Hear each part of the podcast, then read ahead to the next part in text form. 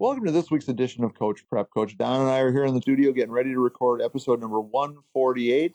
Got a really good topic for you today. It's basically how to finish one deal while you're working on the next. Uh, this crazy time of the year where one season is ending, but we're already working on the next season and how to manage that as we try to, I guess, finish the deal. So before we get into that topic, let's talk about our sponsors. First, the Anderson Bat Company. Everything Fast Pitch is very proud to have Anderson Bat Company as our presenting sponsor. Anderson Bat Company is using the latest and greatest bat technology to corner the market in the fast pitch world. They have the minus 9 Rocket Tech, the minus 10 Carbon, and the minus 11 Carbon Light. Anderson Bat Company is using this technology to put a high performing bat in the hands of hitters that really know the difference between a good bat and a great bat. We're also working with Anderson to provide a discount for all of our listeners. Go to the Anderson Bat Company website and order your bats. Use the EFP20 discount, which is for everything fast pitch, and you'll get a 20% discount. It's a great way for you to save a little bit of money on a great bat and also help support everything fast pitch at the same time. Coach Don I really do appreciate Anderson's support. Also, if you can, become a patron. Go to patreon.com slash everything fast pitch. We have a new patron this week, Vince Esposito. Vince, thank you very much for coming on board. Um, and as always, we're looking for people that can help us out. If you see value in what we're doing, if you want to keep this option of information available to you, please become a patron if you can. Uh, as we've said several times during the last couple weeks, we're kind of at that critical mass point that if we don't get some new patrons, the future of everything fast pitch and coach prep is definitely in doubt. So if you can, go to patreon.com slash everything fast pitch and sign up to become a patron. So Don, in NASCAR, they call it the silly season. It's the end of the year where everybody's trying to decide what are we going to do next year? Where are we going to go next year? What's our team going to be? What are we going to be doing for next season? And I think the world of travel ball certainly has that same thing going on. The silly season is this end of the summer, end of the summer season, where you're basically finishing up the current year, but we're also have an eye on the future. And you know, you've got a whole lot of stuff going on that kind of ties into that. You're playing games trying to finish your season. So, like for a lot of our Georgia teams, they have the nationals, whatever their national event is going to be, and maybe one other tournament between now and when they go to nationals. But so they're in the home stretch. They've got just one or two events left on the calendar. But the quote unquote fall season, the the next wave of travel balls just around the corner. So we're seeing all kinds of teams trying to finish this season, but they're already starting to try to work on next season. And to me, I think that's just a crazy balancing act that I'm really happy I don't have to do. Tori, that's really tough. I know I can't tell you how many times here, uh, you know, at the cages, I hear people talking about how they're having to arrange uh, workouts with other groups, do all these totally confidential, hundred oh, percent oh, confidential, no doubt. And you know, other people talk and stuff like that. So I'm sure that people. So it's really not or, that confidential. Yeah, but. and co- coaches here, but but it's tough. We and I'm I'm talking about really really good talented teams too. That um, you know, one of the coaches is planning on branching off and trying to make alliances with parents and and figure out who's going to come with. And we're talking. This is before we go off to nationals, and the kids are conscious of what's going on around them too, and it it makes it tough when you don't feel like you know all your teammates are really on board for you know doing whatever it takes to get through this next challenging tournament or or to finish as strong as we can. And it's it's kind of disheartening when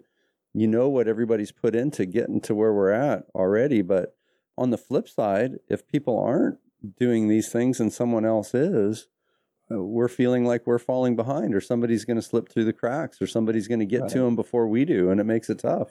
Yeah no it's uh it's definitely uh, the craziest balancing act of all. You know when you're a college coach you know you're always recruiting so you're always looking for that next player always looking for that next class of kids to bring in.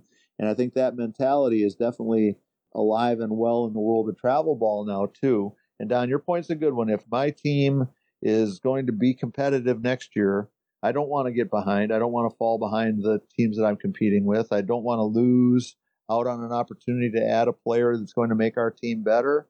And I honestly don't want to lose out on uh, or lose players that are currently on my team because they think that again that somebody else is outworking me or out hustling me or going to do a better job of putting a team together than I'm going to be able to.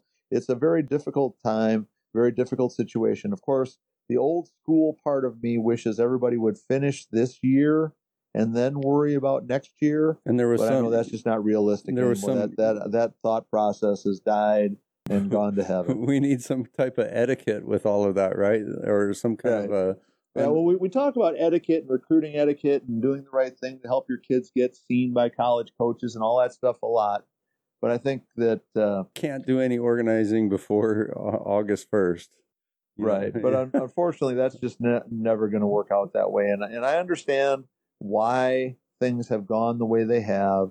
You know, I understand that everybody's really highly motivated to do everything they can to make sure that they've got the best opportunity possible for their kids moving forward. But it's just kind of disheartening to me, you know, being you know on the coaching side of it. Part of me wants the players to be really loyal to our team and to make sure that they finish out the year.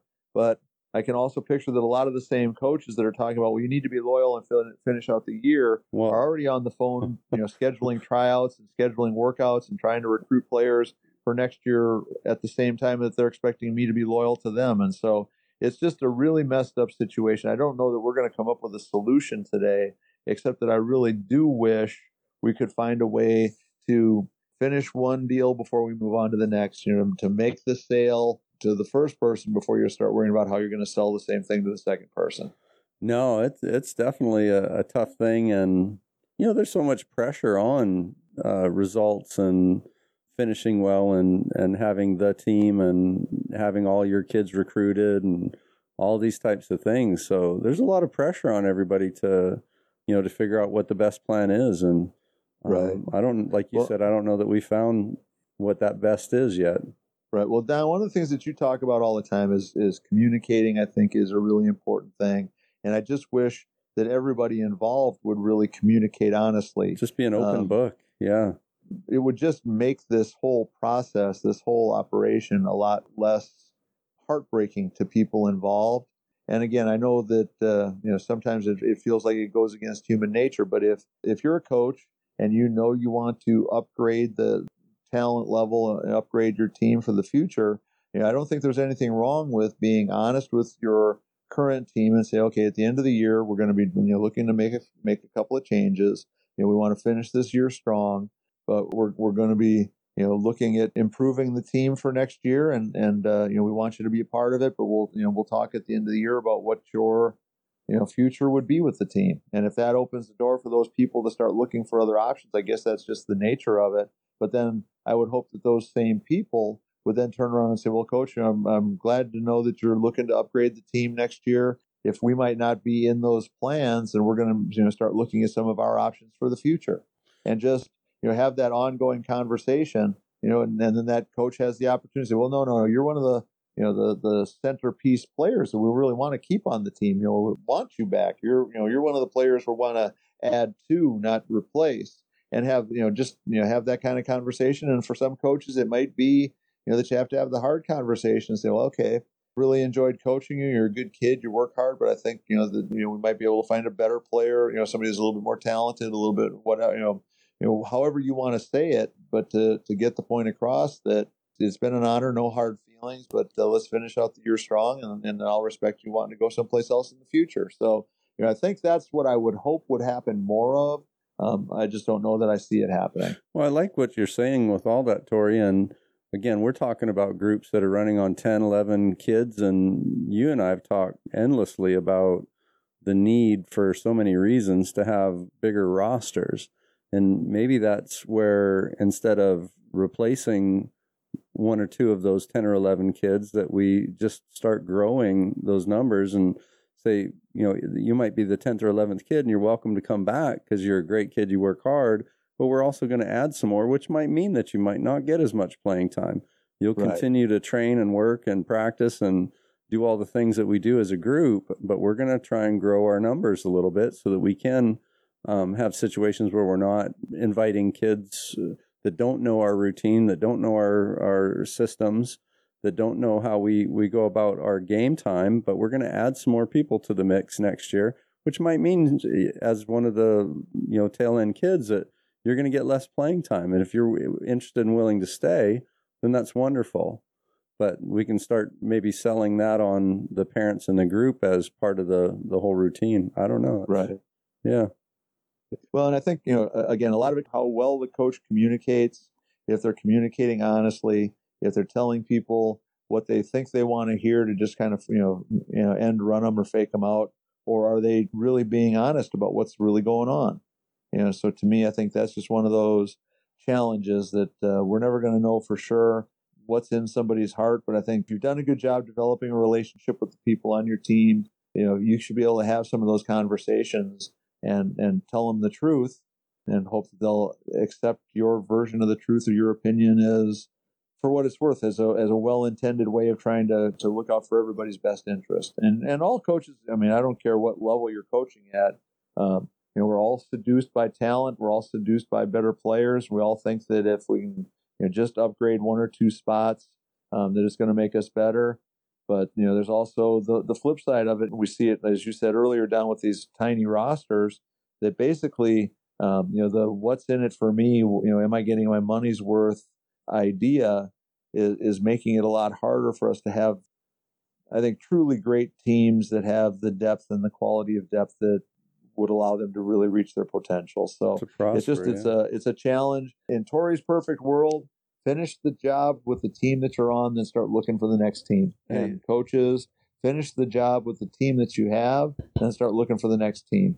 And if that means that your team starts to really struggle, it might not be that you didn't get started on recruiting two weeks earlier. There might be a bigger reason why your team, it wouldn't have mattered when you started recruiting, unless you're recruiting with a bag full of money, it probably wouldn't have made any difference anyhow flip side of it is If you're getting ready, open tryouts, you know, actually going public with trying to find new players, to me, it would come back to that coach honestly telling everybody what's going on. Hey, we're going to start having tryouts because we expect to upgrade the team next year. We're going to start looking for more players that can, you know, that can help us, you know, play at a higher level. That can improve our roster, improve our team. Just go ahead and, and you know, wh- whether you're having an open tryout or, uh, you know, the uh, behind the curtain Wizard of Oz. You can come try out for us individually, and it'll we'll keep it secret. I mean, the whole secret thing to me is much more offensive than just going out and having a public tryout. We probably need to dig into it again at some point, Tori, about what our money's worth really is, because when when we've got you know more people trying out, we're pushing and creating competition between the kids we've got and the kids that we you know are considering bringing on board. All that means is that one of us are leaving, then there's still no competition. There's no push. There's no um, incentive to get better every week because I got my spot. It's already done. Right.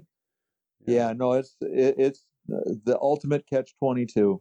You know, we want to know for sure that we're going to get to play. You know, it's like we want to have the very best team we possibly can, as long as I'm one of those nine. Without So com- without competition. and I, I want eight amazing players in me, and hopefully I'm amazing too. but but the number of ground balls I get in practice, the number far outweigh what I get in a game. So is my money's worth the the great practices with competitive settings, um, with kids pushing me to be better every week, to work on my own, to do all these things, to get good grades, to you know do all the things that I have. Is is that more what my money's worth is than getting to play four out of the five games every weekend? Is Right. Well, is- you, well, you and I would say that that's definitely more your money's worth if you're in a situation where you're getting great coaching, great practices, you know, really good opportunities to work and improve your your performance.